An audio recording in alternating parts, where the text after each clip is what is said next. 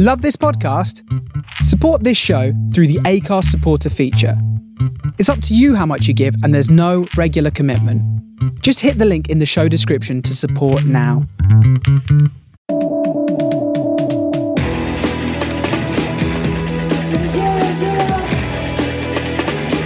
This is the Apollo Audio Podcast.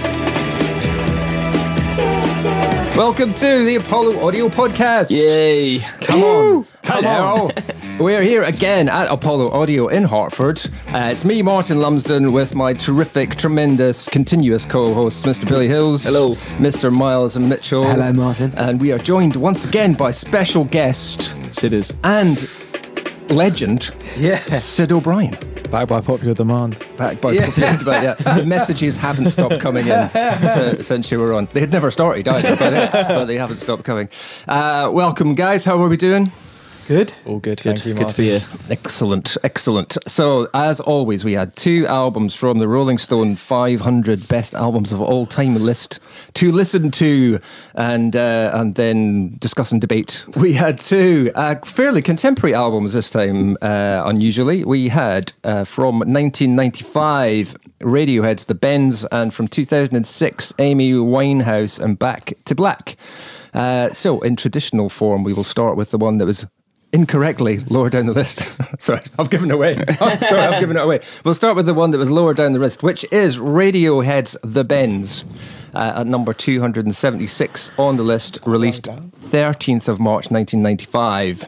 Rolling Stone magazine said if the first half of the 90s was shaped by Nirvana, the template for the second half was set by Radiohead. The Bends marries a majestic and somber guitar sound to Thom Yorke's anguished choir boy vocals.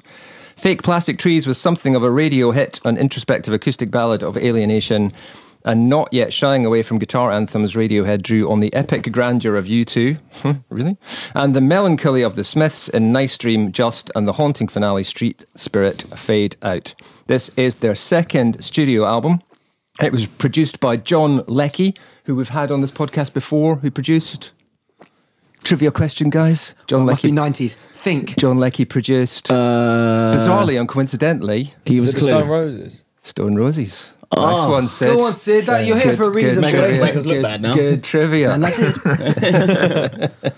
Very good trivia. Which coincidentally was the last time you were on the podcast. It's, it was meant to be, Sid. It was meant to be. We always get these coincidences, don't we, Uh, uh, Nigel Godrich had a hand in this, which I thought was interesting. He, he didn't do very much production. I think only produced one track, but they basically haven't not produced with Nigel Godrich since.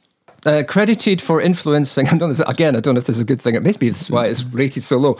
Credited for influencing a generation of post Britpop acts such as Coldplay, Muse, and Travis. Yeah. You bastards! and is frequently named as one of the greatest albums of all time. Whilst Pablo Honey, their debut album, was mostly written by Yorke, the Bends saw greater songwriting collaboration. Much of Just was written by Greenwood, who, according to Yorke, was trying to get as many chords as he could into a song. Not satisfied with the versions of My Iron Lung recorded in studio, Radiohead used their performance from the London Astoria for the album, with Yorke's vocals replaced and the audience removed. wow. Amazing. That's cool. High and Dry preceded the Bends sessions. It was recorded in 1993 by a live engineer Jim Warren. Yorke later said it was very bad and a song that EMI had pressured him into releasing. Uh, the number one movie on the 13th of March 1995 was Outbreak. Plague movie. Wow. Oh, that was massive during lockdown. Yeah, Yeah. it was on Netflix. Yeah. Uh, uh, it's not that one, actually. Was it, what was the one that was on Netflix? Outbreak's the one with Dustin Hoffman. Yeah, that was on Netflix as well. Uh, Sorry, but the yeah. other one, uh, Contagion. Contagion. Yeah, that was huge, wasn't it? oh, Contagion. Yeah, yeah, yeah. The number one outbreak's Big the one about the, the monkey. Everybody gets Ebola, I think. Some form of Ebola. Is it? They Contagion eat- is something they to the get pig in a the bat inside. or something like that. I don't know. Kate Winslet dies. Is that I'm one? seeing it. Oh, I'm not, I'm not going to watch Sorry. it now. Whoa. I think, I think Spoiler I think she, alert. I think she dies quite early. Sorry. I don't think that's a spoiler. If it is, sorry. Yeah. Um, uh, the number one album was Medusa by Annie Lennox, and the number one single was Think Twice by Celine Dion. In March 1995, the Academy Award winning film was Forrest Gump. Run, Forrest. with home home tanks. I just said Hom tanks. Hom tanks. I don't know where that came from.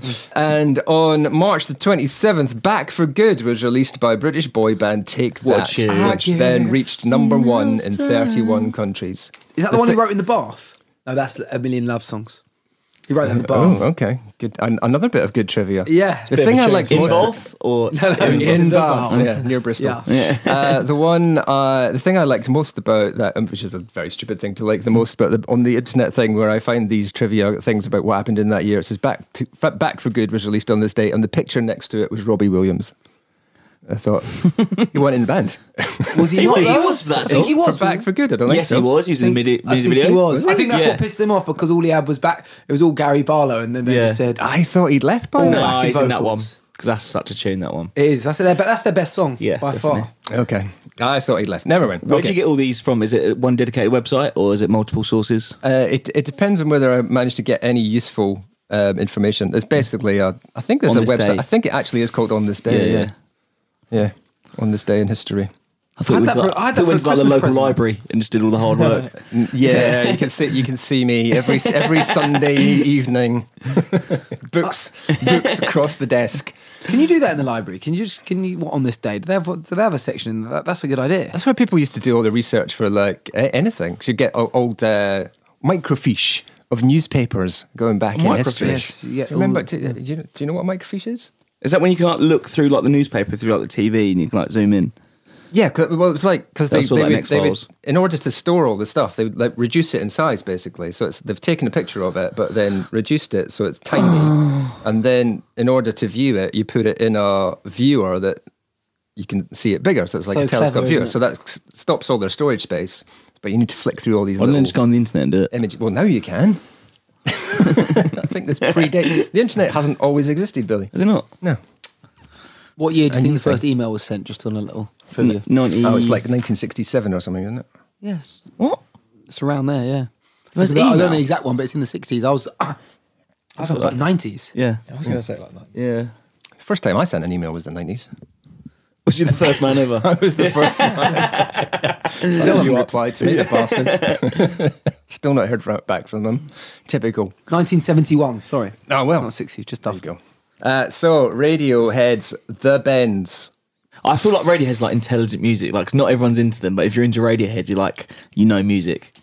Yeah. Especially like the, the this no I OK Computer, maybe not so much, but like Kid A onwards, I think like, oh, you have to like delve deep into them to like fully get it. If I'm honest with you, I, I I actually like Radiohead. Yeah. But they're not a band I know much about. But then when they when a Radiohead tune comes on, I don't know the radio, I'll leave it on and I'll turn it up and Yeah. I'll sing.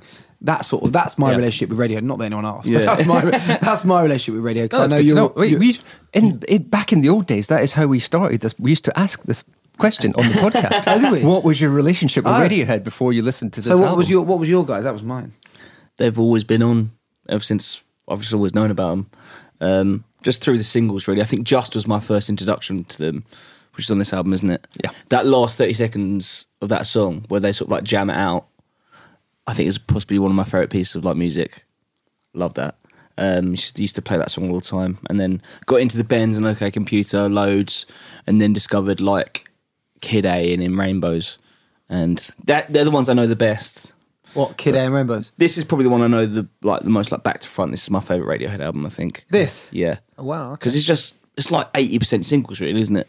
There's so many bangers on So it. So this was just bring me up to. Sorry, you might have said Martin, but I didn't. Yeah. I didn't catch it. How long into their career was this album? Second album. So this is their second studio album. First one being Pablo Honey, which was And that had Creep on it, right? At this point, basically, Radiohead are a one-hit wonder, right? Everybody knows Creep. No one likes the album. Mm. That's album it. wasn't on and they might they might never come back. Right. That was prior to this album. That's what Radiohead are. So they probably got together for this studio album and thought, right, we don't want to be known as a one hit wonder, so let's write music that doesn't sound like Creep. Well, my first bit of analysis is that I think 70% of this album uh, does sound like not quite as good as songs as Creep. In, in, in, Whoa. in, in terms of Wow, okay. the last sort of 60% the last sort of like We're gonna have a fight, Miles. the last 60% of the album. Well, and Sid and I were saying this earlier before we came on air. I like that whole, Val. I don't know what, that melancholy sort of rock. I mean, it's it's not really rock, is it? But I think the natural go-to in my head, and maybe this is a little short-sighted, is to always think of my favorite guitar-led sort of music bands, which it, which would be Oasis. Mm. And I think why, if someone ever asked me why I way prefer Oasis now to this, all Oasis albums to this one, for example, would be Oasis do a bit more in terms of mess around with genres a bit more, like.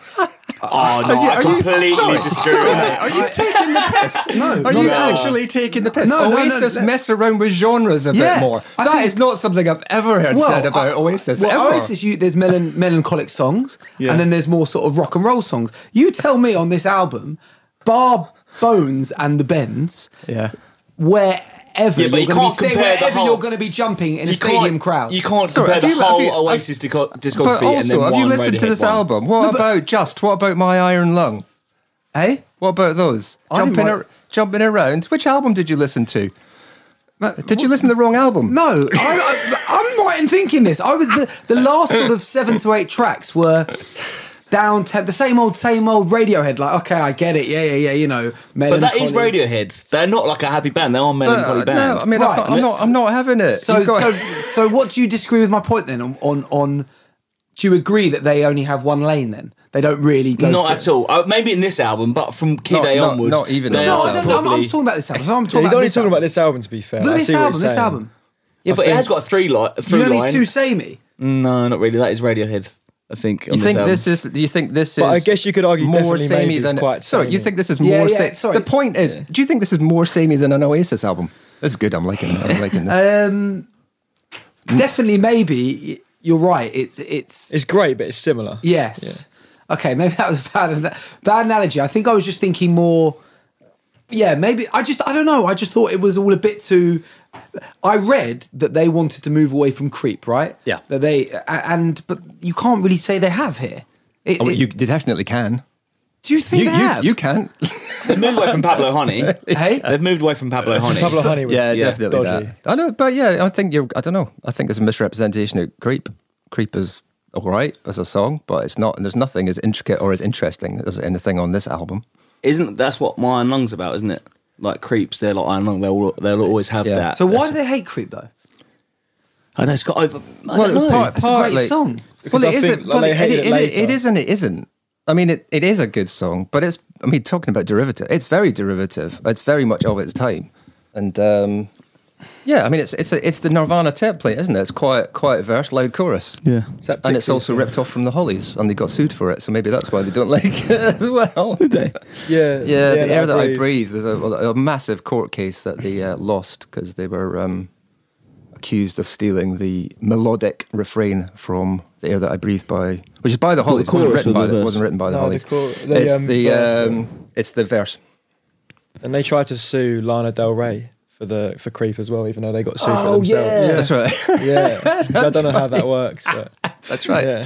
So there's a lot. There's a bit of background there, anyway. But- anyway, and I think no. I'm, but- I- I'm sort of slightly joking aside because of, of course you're entitled to your opinion. No, I but just, on that, I do- but just on that, You are wrong. But just on that point, I Billy says that is Radiohead, and I do like that. I said at the beginning of the It's point, Radiohead in I 19 do like that, but I, I, I, 95. I mean, I would get it's Radiohead in 1995. Yeah, I don't know enough about Radiohead in later years to, to, to Yeah, comment. and I think That's why that, my that will be interesting because we've got other Radiohead albums. This is the Kid A is the be really lowest, interesting. not Yeah. the lowest one down the, the list, but it's the earliest of their albums that's on this list. So the sort of development of Radiohead as a band, we, we will cover some of that as we go through this list because we'll hear later albums. Hmm. This is the earliest one that we'll hear. I the- what, what, I do feel they they nailed the, the genre they that, that they sort of go after that. Many And it probably is their of- most mainstream. This is the one, like Billy said, is this is the one that's got the sort of the easy radio hits on it. Mm. So in that sense, I think maybe you're right about the um, the, the uh, creep analogy. I don't know what it, it was a good album. It was really good, but was I maybe uh, it never? Okay, let's let's let's retake that analogy and not make an analogy, but say I, I suppose it never really took off in terms of where I thought it would go. I thought it, it was potentially a bit too. But you- just don't you- offend these guys. But I guess but no, no, I think towards no, no, of it. I was no, like, seriously, oh, no, right. and, uh, seriously, you, you can say what you want because I was just as I'm listening to you, I'm thinking, of course, like I said, I've had, I've owned this album since 1995. So you know, it's ingrained, and like Billy's saying, he grew up with it. I'm going to come to Sid in a minute because I'm interested to hear what, what he says as well. But for you, it sounds like this is the first time you've heard this album, Yeah. and the first time you've been exposed. So it's like I knew the- I knew the and this is the fascination of doing this thing is we know that this is supposed to be Radiohead and a great band and all that kind of stuff. But what is it actually like when you come to it as someone who's coming to Radiohead for the first time and listening to this? And what's your experience now? Because this is supposedly one of the greatest albums of all time. But if you come to it completely fresh, Yeah. is it? Yes. Because I, that- can't come to it completely fresh, but you can. I think the issue was is that I was on a train and I googled, you know, about the album, Hmm. and I read that thing about what they said about Creep. They said it was they almost were, felt really uncomfortable in the first days in the studio when they're writing this album. They were struggling. And they wanted to move away from Creep, and so I was like, "Oh, this is going to be like way different from Creep." Hmm. Then, and then I thought, "What? This is maybe my maybe my brain just wanted to make that point more." Hmm. In reflection, if I didn't know that, maybe I would feel. What do you different. expect to go like heavier, poppier? Well, yeah, no, a bit, bit more, Just uh, a bit a more- more bit- different, I a guess. bit more different to Creep. Yeah. you know, they were like, we really wanted to move away from it. Like they've got this real sort of like they hated the. I definitely think it's a lot more intricate. Yeah, then but there's a lot Their- of the sort of arrangements are similar. much, there's a lot more going on in arrangements. The way the Yeah, that's true. played. the Yeah, and a couple of songs Like have some Street, interesting Street Spirit sections. is an unbelievable tune. I think Yeah, looking at it as well, it's a 12 track album, isn't it? You're I like the beginning. one, two, three, four. Yeah, 12, yeah. It's like seven songs that could be like singles, I think. I think that weren't Planet Telex, uh, the Bends and Bones are like standout album tracks. The Bends and Bones. Were, yeah, I, I yeah. didn't really rate the Bends and Bones much though. I love the chorus. Yeah, at Sid, Bone- get- let's come. Let's come to you because, like, with the other guys I've kind of said where they've where they've come to this from. What about you? Because you are you are the youngest of our number. I do like Radiohead. I'm I'm a Radiohead fan. I wouldn't say this is one of my favorite Radiohead albums though necessarily. Mm. I think it's good, but there's points there where I feel like in the album they don't really know exactly what kind of band they are yet. With songs like The Bends, I feel like it's quite a generic song. Like the title track, I think anyone could have made that song. Whereas you listen to like OK Computer, and I don't know many other bands that can make. You know, Paranoid Android doesn't really sound like other bands, but then you Yeah. hear you hear the Bends, and that sounds like that could be loads of bands in the nineties. It's kind of just like distorted, open chords, just singing like it's like just making a basic rock song. Like if you had one of those Casio keyboards and just press like rock song, and something, and play something like that. Like, and I think the, that's not taking anything away from the rest of the album. I think it's a brilliant album, but I think I think that's what Miles was saying. He was saying that like they do one thing, and they do it well. And that maybe that's if you're not into that, that could be quite seen as quite repetitive. Because when they try and do other things, like the bends and bones, I think when they try and go a bit heavier, I don't think it really works. I think like well. no, one- no one else writes Street Spirit though. Like no, they oh do. no, I'm not taking anything And, away from like. I think the album's brilliant. I love this album. I think the uh, Street Spirit, He can't actually sing that live, or he even struggles Fake to sing it live. Trees, Sorry, Why? uh, it's so, it's so like deep to him. Oh know. right, Yeah. okay. I think there's brilliant songs on there. I think yeah, I think it's an amazing album. Mm. I just think that there it's not a perfect album yet. They haven't made their perfect album yet. Mm. Where you look at OK Computer and Kid A, um, even in Rainbows, I say that there's not anything I'd really be like, no, they need to change that. Whereas the Bends, I think there are still some flaws in the in the album. I, I I don't think it's flawed. I just think oh, I think yeah, there's maybe a couple tracks I wouldn't go back to listen to straight away, but it does. It's probably the album that does sound more like other bands than like OK they Computer. haven't found their sound does. as much yet. I'd say with um, the Bends. it, what it said in the um, in the thing from Rolling Stone there that so many bands that came after Radiohead have actually tried to do that Radiohead. They've Yeah. tried to do Bends era Yeah. era Radiohead. First Coldplay album, I think I got that massively. Muse following Yeah. up as well. Yeah. That's Do you sort of what? falsetto vocals Yeah. as well. There's so many bands that Yeah. have kind of gone. The Bends was a huge success for Radiohead, and then like Travis as well. I think is another one that's mentioned there. It's like let's. You've got bands like that that have basically then go. Let's just keep making the Bends mm. in different formats, which Radiohead never did. So uh, it's a question again: is like, is our view of this album coloured by what came after it? So it sounds more kind of oh, everyone was doing that. Mm. When is in 1995 possibly mm. not everyone was doing that. I think it's hard That's put a good yourself in point that because that's the other thing with this. There's this genre of music, and the, I know this is a bit short-sighted, and I think it, by the sounds of it, you guys, well, I know this, you guys are more into this sort of music than I am. Not that I'm not. I would, I do, I do really enjoy it. I want to get that clear, but like. I put them, and I you might guys might not like this, but like that whole Muse, Travis, uh, Radiohead, I put them all in the same sort of lane. So to what you were saying, Martin, I uh, maybe I don't know enough about the the, the, intricate, the intricacies of this genre. But for me, it does all it does Well, that. with this that album, I think that's fair. I, think. I, I do think that's fair with this album to kind of say, yeah, it's, it sounds a bit like Travis and Muse and Coldplay, but all of those artists are five, six years after this album. And I think they've all developed. I don't know about Travis, but Coldplay, I think, Coldplay are a bit definitely different. developed. They're a bit more keys led, aren't they? Hundred percent developed. All, they've all got more keys involved and sort of stuff. Yeah. As did Radiohead. So I think they developed Oh, yeah. all down the line. I'll But their re- first stuff yeah. definitely sound like this. I'm really interested now, to, and I'll put it on after this pod to listen to this Kid A and just see. I'm actually I'm interested to see. Um, that is Kid it's, A is it's really shock interesting. to listen Listen to. we can yeah. we can cover that. I mean, yeah, I mean, A's that's that's amazing that's a, that's a if you first experience, it would be interesting because it's kind of go from this to Kid A. It's, it's a A's bit of a deep dive. Although there's only one album in between this one and Kid A. Kid A is quite high up, isn't it? It's the it's their highest rated album on this. Really? Uh, Is over OK Computer? Yeah. Yeah. Yeah. I, Yeah. I think at the time I've I, it was my favourite Radiohead album. It goes. It, Has it got any real singles on it? Not really. Not really. It's When they- got- they- it's, it's at a point where they went, we're not, we're not, we're not going to make singles. That's not, that's not what we do. There's not really any singles. That is a sort of double album with Amnesiac. I mean, we'll isn't it? definitely come to it. No, it's not. It is now, but it was. I mean, they were released fairly close together, but they were. What, they separate written at the same- yeah, they both were, written at they the were- same They time. were re- released a year apart. I think those were all written in the same sort of writing So it's session, weren't they? definitely a reaction to the success of OK Yeah. Computer because they were like, okay, that's we've had all that. We don't want any more of that, so we'll do something different. I'll Have just share with you, just to, to say like what I remember about hearing Hmm. My Iron Lung for the first time on the, and I, I do still sort of think, yeah, I really remember the first time I heard that. I'm pretty sure I was in the car driving back from a band rehearsal in Maidenhead, and it was on late night Radio One. Radiohead and Never Maidenhead. heard, I've never heard anything like this before. And It's I knew Radiohead because I had pa- Pablo Honey album is not good. I knew Creep, is a good single. But when my when I heard My Iron Lung for the first time, which was the first song that was released from this album, although it was re- quite early on, I think it was released as an EP. I said I hadn't heard anything like it. And that's sort of early days of Oasis, uh, so like 94, 95. It's, it's the early days of that. So that's my memory of thinking, I've not heard something like this before. This is awesome. And then you follow that up with amazing, uh. Just and high, high and Dry, which I, th- I think, like Thom Yorke said there, he didn't want to do, which is a very sort of acoustic, uh, almost folky type song. But it's just to kind of put it in perspective, that's what I remember from that time. You're saying, oh, it sounds a lot like everything else. What I remember at the time was it didn't. I'm keen to re-listen to that song, knowing you've given it Yeah. such a glowing. If you listen to that Iron- song, yeah, go on Iron YouTube as great. well.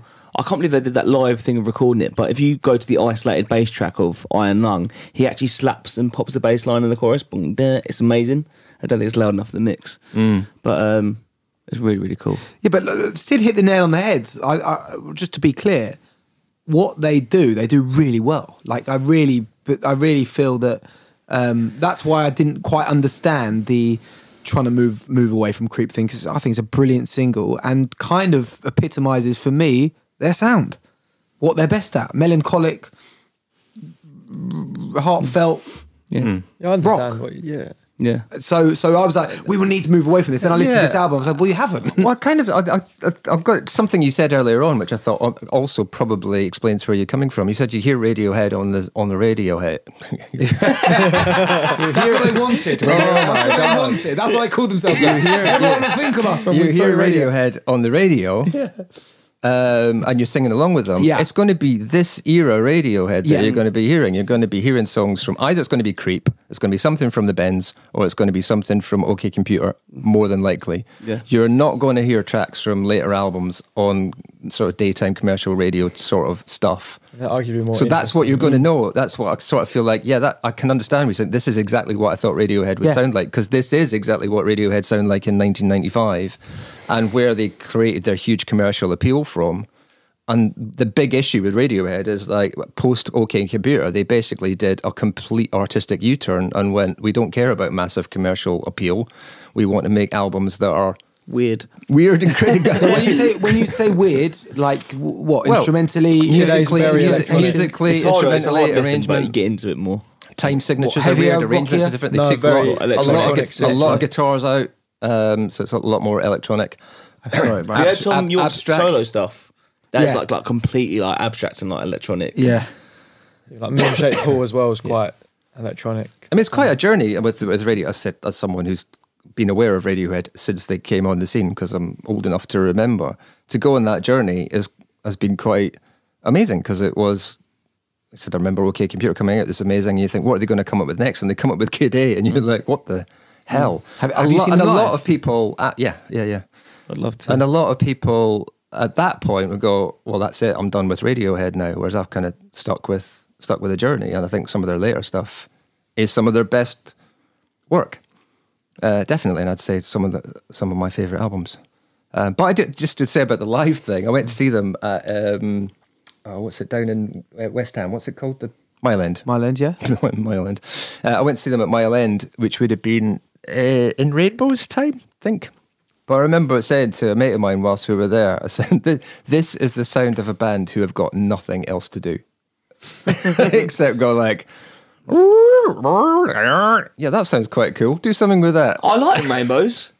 No, I, I The love in, Rainbows I is love in great. rainbows. I'm just saying the sounds that they're coming up Yeah. with. You don't sort of sit down with a guitar and play a few chords. Yeah. You sit in a room for five hours Yeah. playing around with a synth or an effects Yeah. pedal. Then you go, yeah, I quite like that. Let's do Yeah. something with that. Yeah. It's just we've got nothing else to do. We can spend all day just fucking Well, about. that Johnny Green was gone into like um, film composing and all that scores, now. yeah. Has And he? you see him live. Yeah, he's, he- he's constantly he plays about five different instruments and he's constantly filling with like guitar pedals. He plays like xylophone. He just does loads of stuff because they've got three guitarists in the band, but I don't think they they really play all at the same time. They might have done on this album, but from then onwards, I think it's either like uh, acoustic guitar, piano, whatever. Yeah. They switch it up. At risk of this turning into a Radiohead podcast, I think we should probably kind of pull it back to this particular album.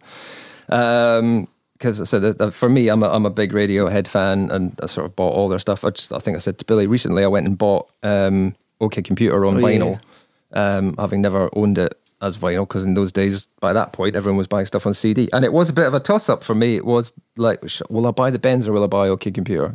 Could, I could have bought both. Could have bought either of them. I went for OK Computer just cause. Um, but I could, um, fundamentally, yes, that's exactly why. But yeah, I like this one better. But then I've lis- listening to this again now is like, well, is it better? Because there's so much great stuff on this album. I think the, the Um, I think it's a better, album- maybe OK Computer is a better album, but that doesn't mean this isn't a great album. If that Does this makes sense. argue better singles? I think it does. What this uh, does? yeah, yeah. This is this has some big singles on it. Oh yeah, it's got huge singles on it. But then I, I think, as, as Sid said earlier on, I, I rem- again I remember the first time I heard "Paranoid Android" and it was a Yeah, it was a bigger single than that. six-minute What is- single. Nobody was doing six-minute singles. I never came listened out, to the end was of that song. I always cut out the last two minutes. Really? Yeah. that and I never liked Karma Please either. Karma, Come on, please. please isn't one of the best moments on the album. I mean, anyway, I say we could, we could, we could go on.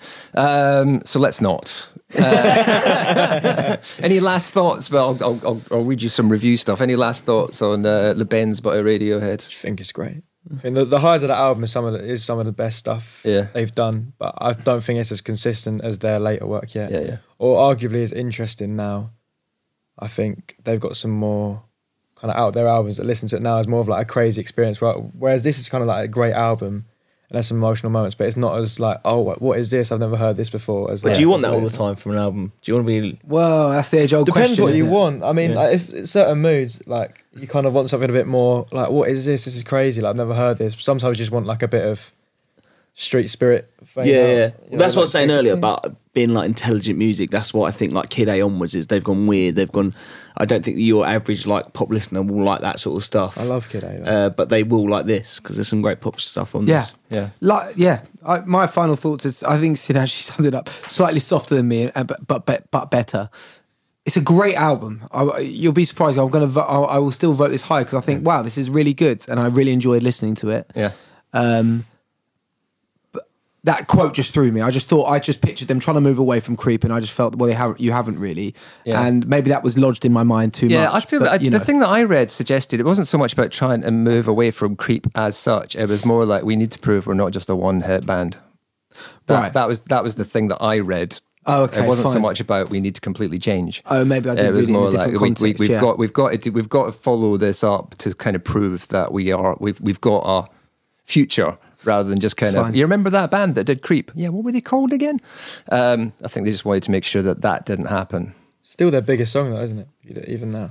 uh, uh, probably When I first heard that, I wasn't massively impressed. and but that, but that's it's- probably uh, that's uh, that's probably a big in America thing as well I, su- I, su- I, su- I do think Creep is a great song. Though. a It gets so song. much stick just because they don't like it, Yeah, and why it's does like it get stick? It is a great song. great they give it. They give it some stuff. I think it's because people know that they Yeah, it's don't. 'cause They, they they, don't- they never play it live. They're not. no, it's because they don't like it. Thom Thom Yorke like, he says it's, You must get sick of it. What's that? Thirty years old. That song now, basically. Yeah, it's probably but because almost, like almost straight away the they biggest song they've ever made was like four chords, whereas like if you look at like Kid A, it probably took them like so long to get all like the intricate stuff and the strings and all the synths and that. And then but the biggest one they ever made was just like them playing four chords on a guitar. Maybe it's a bit That's a- annoying. well, They're not on that band. I think it would be like ex- kind of expecting, It's a great and, song, and like the Beatles when they did that Get Back movie that they were going to play "I Want to Hold Your Hand." It would be a bit like that. They're not going to do it. Mm. You know, that's not that's not who we are anymore. Yeah. Um, it's a bit like that. Guardian critic Caroline Sullivan said Radiohead had transformed themselves from a nondescript guitar beating band to potential arena fillers. The grandeur may eventually pall, but it's been years since a big bumptious rock sounded this emotional. I was writing at the time. Critical reception in the United States was more mixed. Chuck Eddy of Spin deemed much of the album nodded out nonsense mumble and not enough concrete emotion. and Kevin McCoch, sorry, I don't know how you pronounce that. Kevin McKeog? Keog, I don't know. Kevin From the Chicago Tribune, panned Thom Yorke's lyrics as self absorbed and the music as overblown and pretentious. so, you know Fair play. not universally loved at the time. But there you go. That was fun. Ratings, guys. Last What do you question on them to, to you guys. If Yeah. you were to ask them who their influences are, who do you think they'd say? Jeff Buckley. yeah, massively. Yeah, didn't His he vocals. record fake plastic trees? Different. I think he went to see Jeff Buckley and then he scrapped the first recording of fake plastic trees. So I need, I need to do falsetto. Yeah. Yeah, and Use falsetto, again. yeah. and then started crying. Or something Is like Grace on this list? Sure. Yes. Should be. Yeah. That's a um, favorite arms. Okay, good Yeah. answer. Fine. Ratings. You can give an eight out of five again, Sid. So the rating scale is five. You recommend it? Five's like the uh, best, Fi- best, best. Five is Not the best like, album ever, but you like recommend it. You Yeah. go- Well, love it. five is kind of yeah. I definitely re- like definitely recommend this album. This is great. Don't care what if if someone says I don't like Radiohead. You say I don't care. This is a great album. Go and listen to it. Doesn't matter whether you don't like Radiohead. You will love this album. It's I'd that give kind it. of thing. I'd give it a. F- I'd give it a five. Then I'd say because I definitely recommend to mm. listen to it. I think that I wouldn't say it's perfect, but I, on based on that scale, I think I'd give it a five. Definitely go and listen to it. It's a great Same. album. Five. Another five from Billy. For the strength of the singles, four. Cool.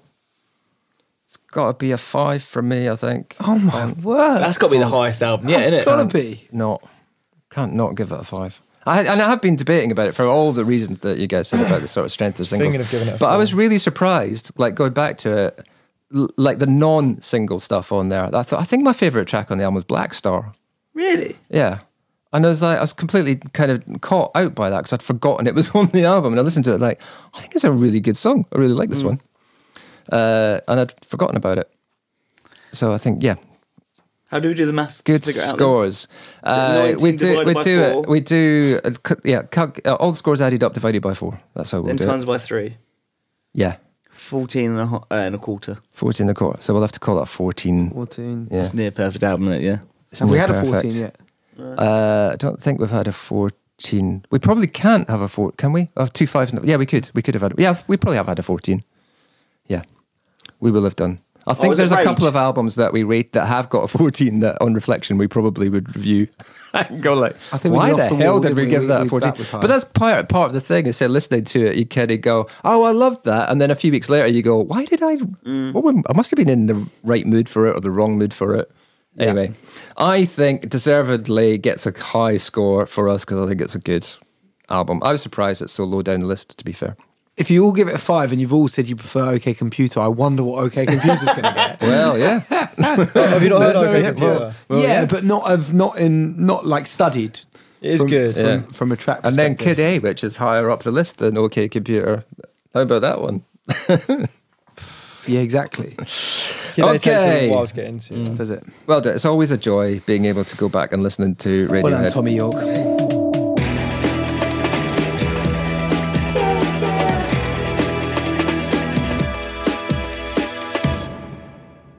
Our second album on the Apollo Audio podcast this week was from the 27th of October 2006.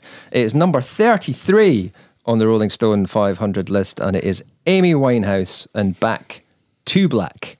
Not Back in Black. Actually says on the. Wikipedia page, not to be confused with Back in Black. They do sound the same. I'm not sure how you would confuse the two, certainly not listening to them. Anyway, the magazine said with her love of 60s girl group pop and her dark beehive, Amy Winehouse came across as a star from another time. But as a child of the 90s, she also loved hip hop and wrote openly about her splattered relationships and issues with drugs and alcohol. On this, her breakthrough second album, recorded in Brooklyn with co producers Mark Ronson and Salaam Remi, marked the arrival of a resplendently damaged 21st century torch singer. Tracks like the mildly pushy You Know I'm No Good and the sumptuous Love is a Waiting Game had an elegant, beguiling smudginess that avoided wax museum quality of so much retro soul. I don't even know what I read there. What was all those words? My odds are stacked, Winehouse sings, I'll go back to black. Indeed, the pain and tumult in her voice was very real. Before her death in 2011, she left behind a tragically unfulfilled promise. It's 2011.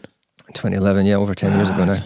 This was her second and sadly final studio album, produced, as said, by Mark Ronson and Salaam Remi.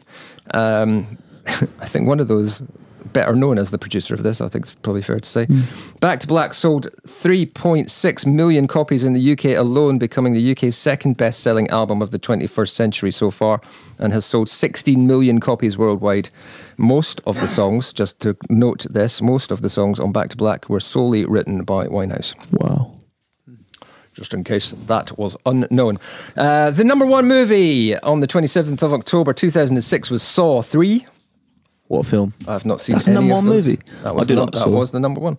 Uh, the number one album was Sam's Town by The Killers. That's got to be on the list as well, isn't it? I hope not, because it's awful. No, it's not. There's some bangers on there. What's on there? What's on that one? Mr. Brightside, Smile No, Like You that's not. No, that's No, not that's on the the- album. that's That's, the the album first before. one.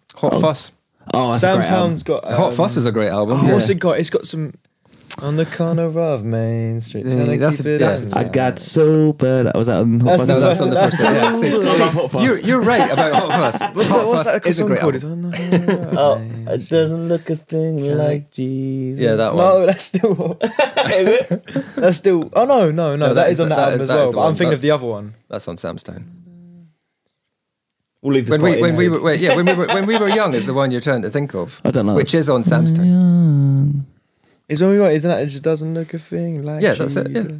Oh, Yeah. but If one there's out- another one though. There's When like, we were young. I, yeah, This could go on for hours. Miles, save me. Uh, the number one, this will get us out of it. The number one single was Welcome to the Black Parade by My Chemical Romance. Oh, Read my mind, the Killers. That's what I was thinking of. Which one? Read my mind. Read My Mind. I don't know that many songs in this album. Sorry. That's all right. no, it's terrible. I told you it's Sam's Town, not good. Uh, for me, it was a huge disappointment. Anyway, there we go. Uh, on October the 11th, the US sitcom 30 Rock was launched. Uh, starring Tina Fey alongside Alec Baldwin and Tracy Morgan. On October the 23rd, The Black Parade, the third studio album by My Chemical Romance, was released. Again, That should be somewhat, on the list. somewhat coincidental as uh, they've just released a new Oh, yeah. this week, haven't they? Yeah, yeah. Or a new song this week. Uh, so there you go. That was 2006. Back to Black by Amy Winehouse. Sid, let's go for you because we, we came to you late on the last one. Let's go to you first on this one. So I say this album.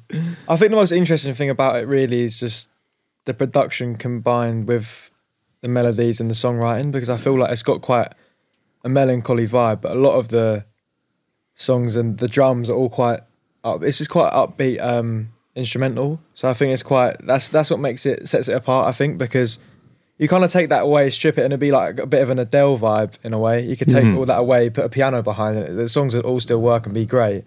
But I think what sets it apart is that they, the instrumental and like what Mark Ronson did with it, just changes it a bit and gives it a bit of a different feeling. Like you said with the '60s girl groups, it's got that kind of like um, that vibe, but with the, the the darker lyrics that they wouldn't have talked about at the time. So it gives you a bit of like modern feel with the old kind of classic songwriting and Yeah. instrumentals. That's what. That's a good analysis.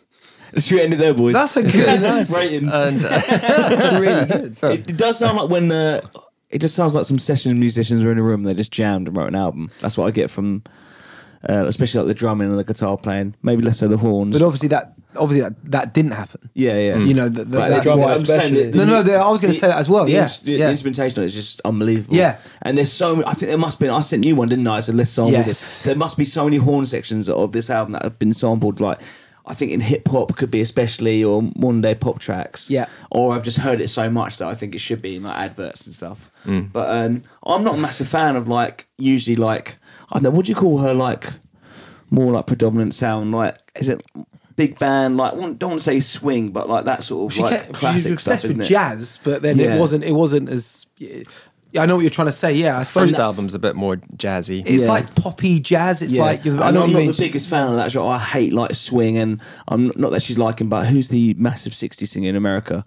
Um, it's like to the gangsters and stuff like that. Frank Sinatra. Can't stand him. on All that Frank stuff. Sinatra? I know the big That's a- bands. You and are stuff. mad. That's a You miss are from Bill. mad. And I know it doesn't sound like it, but there was like tracks. Was it Just Friends where she went like reggae and yeah. pop? So she did quite. It wasn't just in that lane.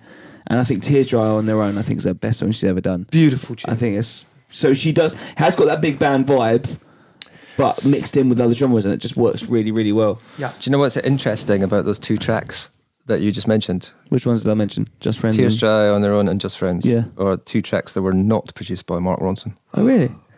I didn't like Just Friends.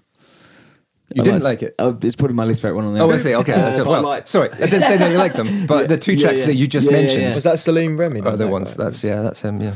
Because I thought it was because I think Mark Ronson is obviously famously the producer of this, if you like, Yeah. famously working with her, and I think that's because basically all of the singles, with the exception of mm. Tears Dry on their own, were all produced by Mark Ronson. Mm. So those are all the big, everybody knows them songs. Mm. But the bulk of the other songs that are on this album are the Sam Remi produced ones. So I just thought it was interesting that you Yeah. picked that you picked those two Yeah, yeah, they're, they're probably the most different ones, I'd say. Yeah. aren't they? Um, yeah. What do you reckon? Yeah, I think this is a five star album. I've given my score away. I think it's. I, I think. we're, It, we're anxious to get this finished, aren't we? I think leap, to, leap um, to the end. no, I think I think it's an incredible album. I think she's an incredible artist. I think she's unique. I think she'll go down in history. Uh, Madame Tussauds, uh, wax work will stay forever. I always think that's the that's the pinnacle Yeah, of yeah. someone's, you know. and I think, um, yeah, from everything from songwriting to production, I think what Billy said is a really good point. Something I was going to say as well. It's got that feel of session musicians drinking whiskey, playing, and you know, Amy Winehouse, Yeah. you know, just then going and doing her thing. And obviously, it, it wasn't like that. You know, Mark Ronson's playing everything on there. The, the famous story was that, that they he got the call.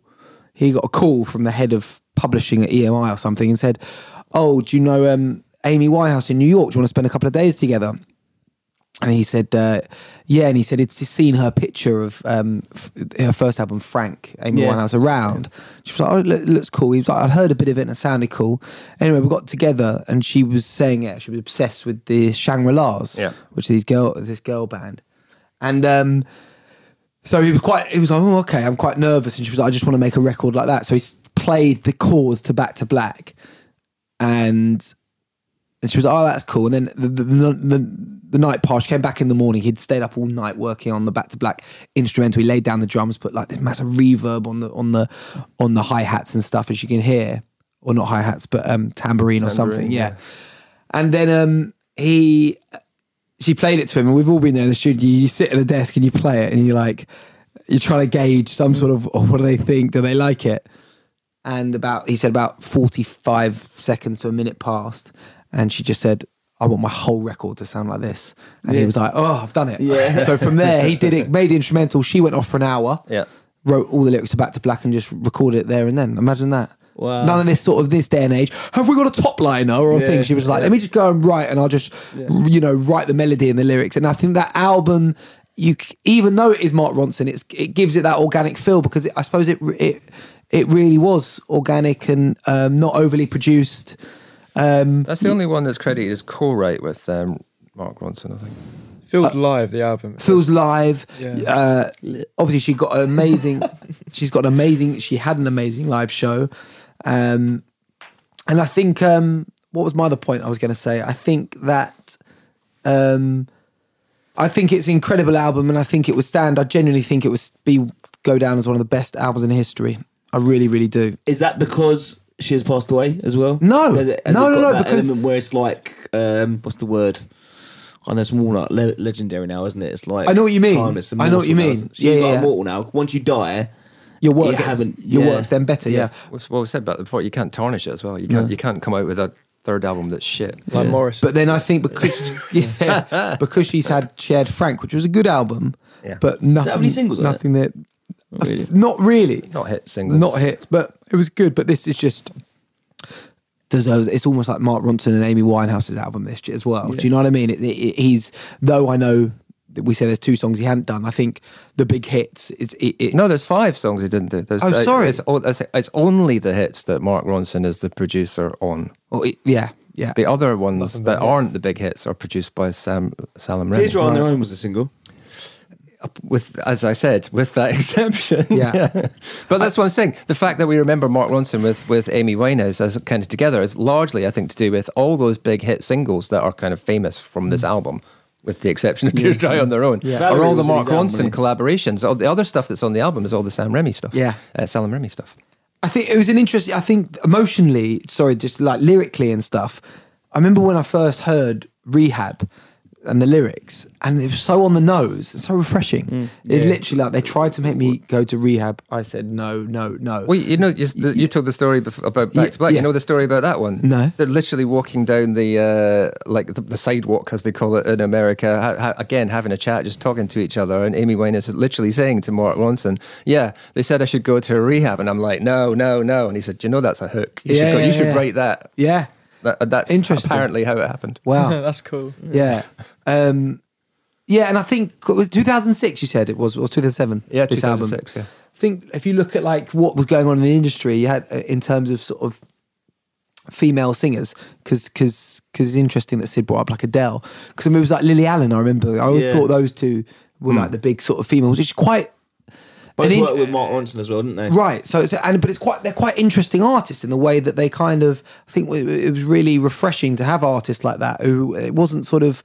um you know, not to generalize, but I think female singers of note before that, it's a lot of sort of ballads and and and uh, more sort of straight up pop led singers. Obviously, th- there's exceptions, but these two were like running the industry in terms of like the biggest female artist, and it was they're both incredibly unique, is what I was trying to say, and I think that's what will. Um, Lily Allen not as much, but I think that's what will stand Amy Winehouse as just a, a, a hero because she kind of represented. Um, uh, she represented a group of people that weren't always pop culture, and I think that's what makes her such a legendary artist. So yeah, unbelievable album, really good. Has and there been a been like a big band album since? A big band album. Like sort of that sort of Serious like Sam. horns and like that sort of voice. I guess it, like Mark Ronson did that uh, version album afterwards when it had like Valerie on it. Yeah. uh, with Amy Winehouse and various other that oh my god with the Lily Allen's one of my favourite tunes. I love that Yeah, one. the Kaiser Chiefs track. Yeah, Yeah. again, the Lily Allen. So those kind of collaborations, I think that was sort of the extension of his sound. But even af- almost immediately after that, Mark Ronson's gone. I'm not doing that again. I'll go and do something else now. In case I, I don't want to get known as the guy who does the sort of big big band Motown until 60s 26, 2015, he brings out Uptown Funk with the huge horns. He obviously loves. Yeah, but that's not. That doesn't sound the same. Sorry, no, I was talking just about horns. Yeah, just, yeah. just um, yeah, Don't get Sid started on horns. Yeah, the- yeah. yeah, yeah, yeah. Um, Big moment about the horns on the Van Morrison. But he but he deserves a lot of respect. He's one of my favorite, if not my favorite producers. I think Mark Ronson's an incredible producer. I think he's cut his teeth from the hip hop scene in the nineties. DJ, wasn't he? A DJ, yeah, and he's now. If you look at his career as a producer, he's worked across so many genres, massive hit singles. But if you asked him, I genuinely think I'd put a lot of money that Amy Winehouse would be his number one. I really do. I think that would be his proudest work, or this. So this album, I think, would be his proudest work. Have you seen the documentary? Amy? Yes, yes, Great, isn't it? it's great. Yeah, So I think we really like these two albums, don't we? it was probably the best. It was probably the best week in terms Yeah. of enjoyment. Yeah, Does, is it familiarity that we've like, especially like me and Sid, Mars maybe, sorry mine. Is it like we really like these two albums? Is music better more recently than before than we've done? Because I seem to not really like the '70s stuff. Oh, what? So you mean actually like uh, era-wise? Yeah. I don't know. What do you reckon, I, Sid? I wouldn't say necessarily. I think there's I think there's been good music at any point, like Course, all yeah. eras. Just like it depends what you listen to. I just seem don't to prefer nineties onwards. Because you could listen to like Nineties to around like late two thousand. I'd say up to like two thousand seven. I think is my what most of the music I listen to. It seems to be like more like melancholic sort of sound. Even Yeah. like the pop stuff. I know what you mean. We've had a lot of, haven't we? We've had a lot of seventies bands. Yeah. We've had. We've had a lot of, you know, after do- after doing this, it's quite interesting now. We I feel like I really understand the era landscape of Yeah. music. Yeah, yeah. So we've, we've sort of landed a little bit with a few from 1989 and a few from the early 70s. Yeah. yes, more than more so than anything else. And and the thing that strikes me about what you said, Billy, is that those those seventies albums that you're referring to as well. I think a lot of them are sort of American California type mm. sound. Yeah. As well, so it's not just the date; it's the sound that goes with them as well. Certainly true that for these albums, and I and I, I'm, you know, I, did notice the slight diss at my age there. I didn't, didn't, didn't, didn't, didn't miss didn't miss that. Um, but but these are these are the most probably in, in terms of covering two albums in a week. These are the two most contemporary albums that we've done. Yeah. Even even though like I said the the Bends is what twenty years old now. Um, is it no twenty? Oh, no, we got- we had Kanye- 20 27 Didn't the years first old, week we had Kanye and Taylor Swift in the same Yeah, week? they didn't were we? in Heartbreak. Yeah, but so the other point, most contemporary and also UK. So the two UK yes. artists as well. So Oh, yes, to, of to a degree, yeah. for all of us, this is what we're being exposed Yeah. to all of the time. Yeah. Um, more That's so what say, than is maybe there's familiarity thing that reason we like it so much as well. Perhaps, yeah, p- p- perhaps. I think um, it'd be interesting. It would take us a long time to do, but maybe as we've done this, we should try it. Be interesting at the end of the process to put all the albums into a. Hopefully, a computer could work it out and see what sort of era comes out on, in their Yeah, opinion, yeah, which that'd comes out on top. I have a spreadsheet. Martin, hang, hang on, just quickly. You haven't said anything on your feelings on Amy Winehouse. I'm keen to hear. Have I not? No, on Back to Black. Black. just been putting in. My in- initial reaction to listening to this was, oh, I'm slightly disappointed Ah. that I didn't like it as much as I thought I would because it felt to me as, a slight difference to the Radiohead one, which was kind of, oh, I'd forgotten about these non-singles on this album that I really like. When listening to this one, I'd forgotten about the non-single albums of this album that really sort of didn't capture my imagination that much. It sort of passed me by a little bit. I wasn't so taken with those songs. They're okay. They're- they're- but uh, but they weren't sort of. I thought as a, as a whole album, I felt it doesn't quite Mm. capture me all the way through. It's like I, I feel like it is one of those ones where I'd listen to the singles and would happily not listen to the other songs. I'm just uh, yeah. Which do you remember which they were? In that sense as well, I suppose it's a bit front loaded because you've got Rehab, then You Know I'm No Good, which are great, and then it goes into Me and Mr. Jones and Just Friends, which so I just like Mm. yeah they're all right, and then you get this brilliant string of Back to Black, Love is a Losing Game, and Tears Dry on Their Own, which are awesome. Yeah, Wake Love's Up Alone, I thought was as a, as a as well. After three that. three tracks. Yeah, and so I'm not saying anything was bad on it. It's just that then then you go into Wake Up Alone, some unholy war. He can only hold her and addicted, and it's like, well, He can only hold her. I They're thought all that right. that opening string section in there, I thought was one of the best parts of the album. Yeah, yeah. I just wasn't as taken by it. That, that was all. So so I had a slight disappointment. Maybe it's coming back to what you said, Miles, as well. My expectation of listening to this was kind of going into it thinking. This is going to be great. What a, what a fantastic thing to get to listen to Amy Winehouse back to black. Have that opportunity to listen to it again. And then actually listening to it going, oh, okay. yeah. That's not, as- Well, not, I as, think- not as good as I remembered, maybe. I think just for the fact The highs are very high.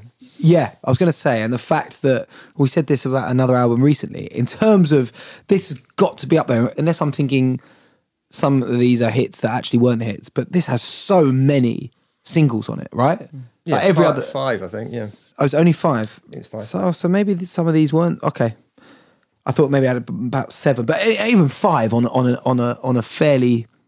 Uh, it's not the longest of albums. Thirty minute album as well. yeah, it wasn't. If you're not listening to the deluxe version, yeah. So, so you're getting you're getting a lot of hits on there. Yeah. but I know what you mean. I, yeah, I suppose the album fillers maybe not forgettable would be harsh, but I mean, there's a reason. I, we, we talk about this every week. But there's a reason the hits are the hits and the other songs aren't, right? You yeah, but like so, so out- I, f- you I feel that sometimes there are, you know, what do they call them? Sometimes they call them the deep cuts or the album tracks. So you Yeah. listen to an album and you go, yeah, I know this wasn't a single. It wouldn't work as a single even, but I really like this track. It's really Yeah. cool. It's great. And you know, nice to sort of discover those little hidden gems on an album Yeah. that maybe weren't the big hit singles. And I felt like listening to this one. It was like, well, yeah, these aren't that. They're kind of there. There was nothing there that went, oh yeah, that song. It wasn't a single, but that song's on there, as- or that track's on this album.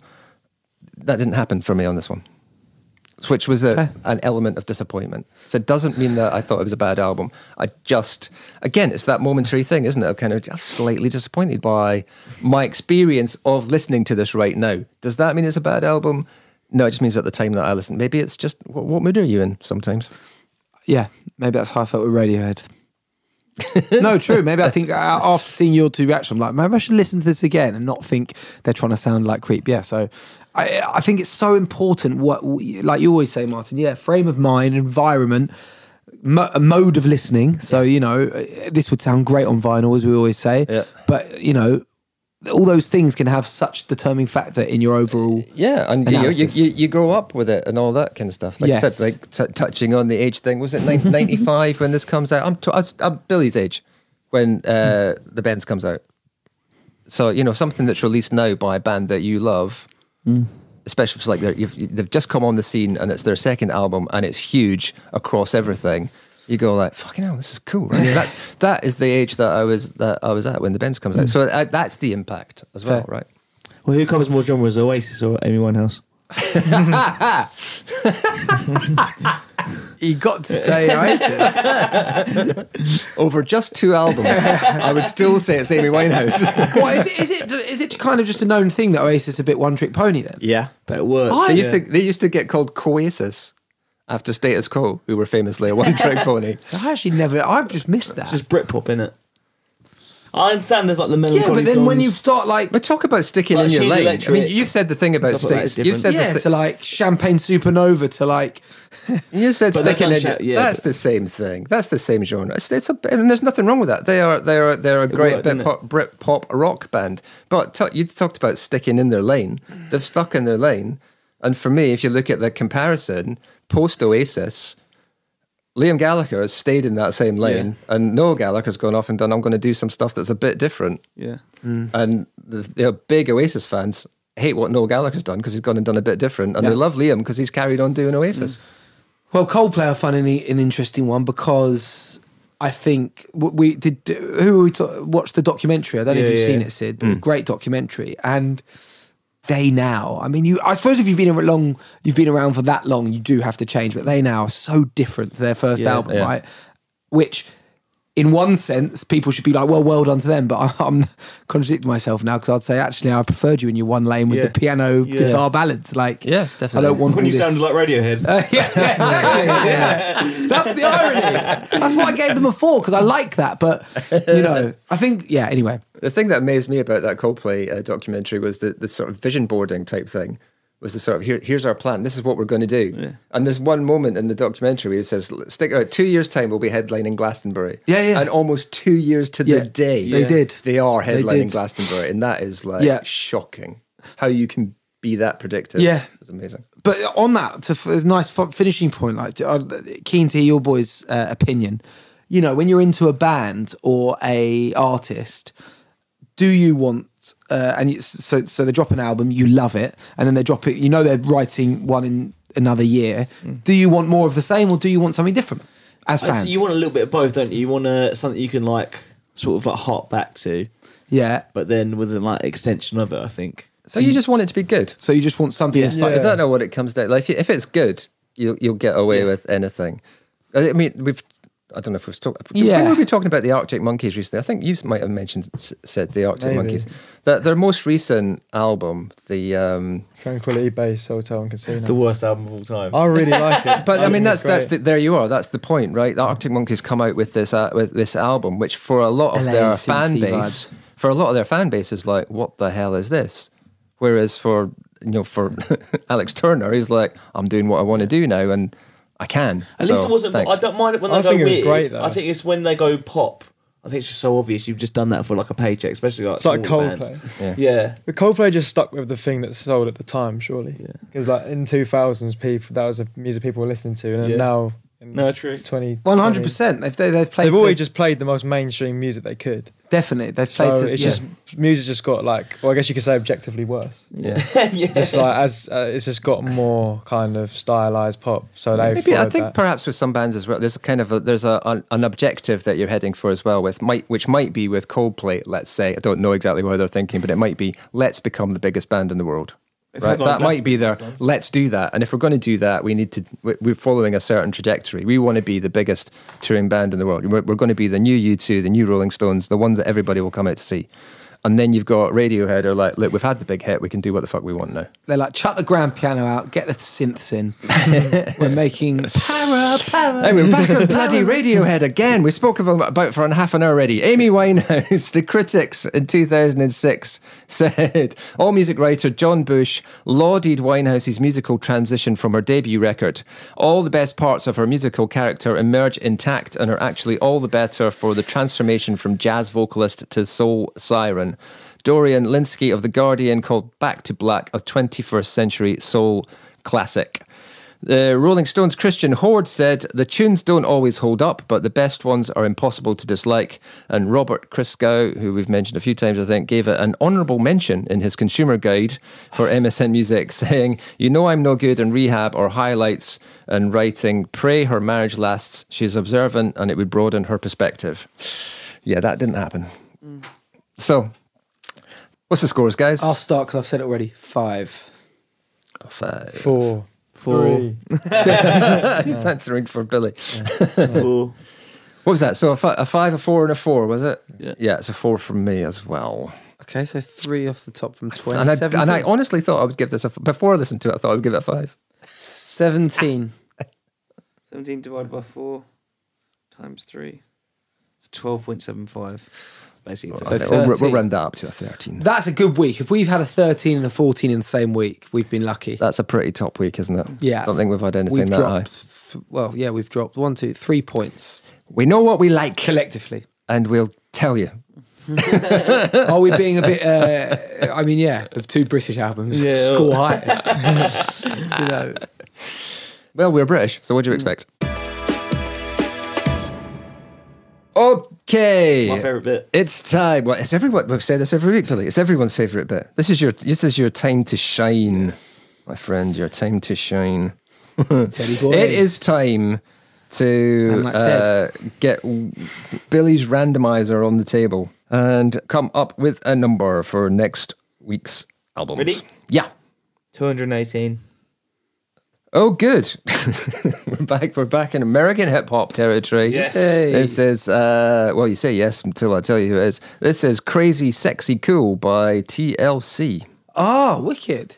Well, it's more sort Uh, of pop TLC. Do you know what? fu- Funnily enough, this is from the same year as the Bends, which is well, a year before the Bends actually. Has this got Waterfall in it? Released on November the fifteenth, Waterfall's literally my favourite song nineteen. It is, isn't it? Yeah. Your favorite song ever? Yeah. really? Actually, yeah. Wow. This is a great album. This is really good. They're amazing TLC. This, yeah, this has "Creep," "Red Light Special," "Waterfalls," and "Digging on You" were the singles from this. From uh, Creep. yeah, November nineteen ninety four. yeah. Oh my god. Oh my god! co- You're right enough. I hadn't even thought of that. Yes, it's- It's, not the same song, obviously, but yes, it's "Creep." They knew somehow. Wow. They knew. Uh, so TLC's "Crazy, Sexy, Cool." That's what people say about me. Not on this, they don't.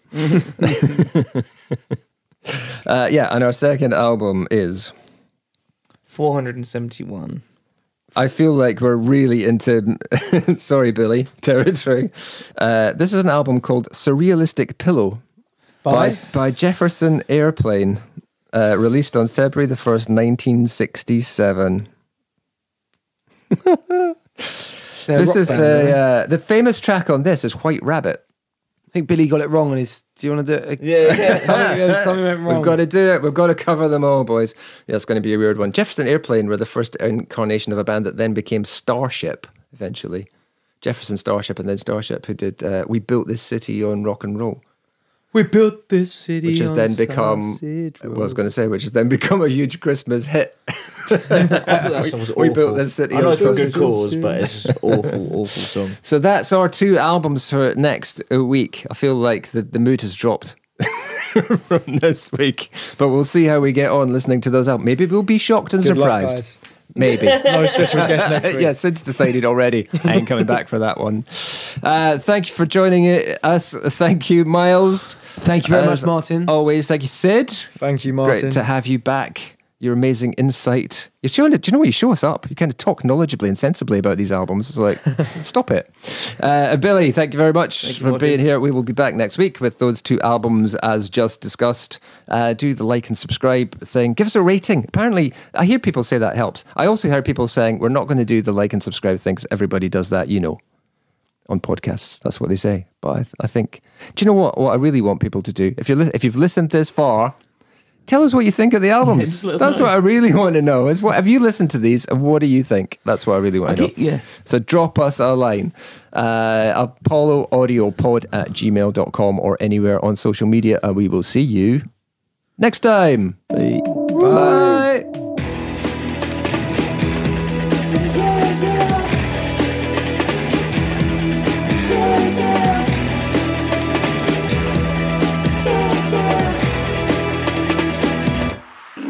forgive me?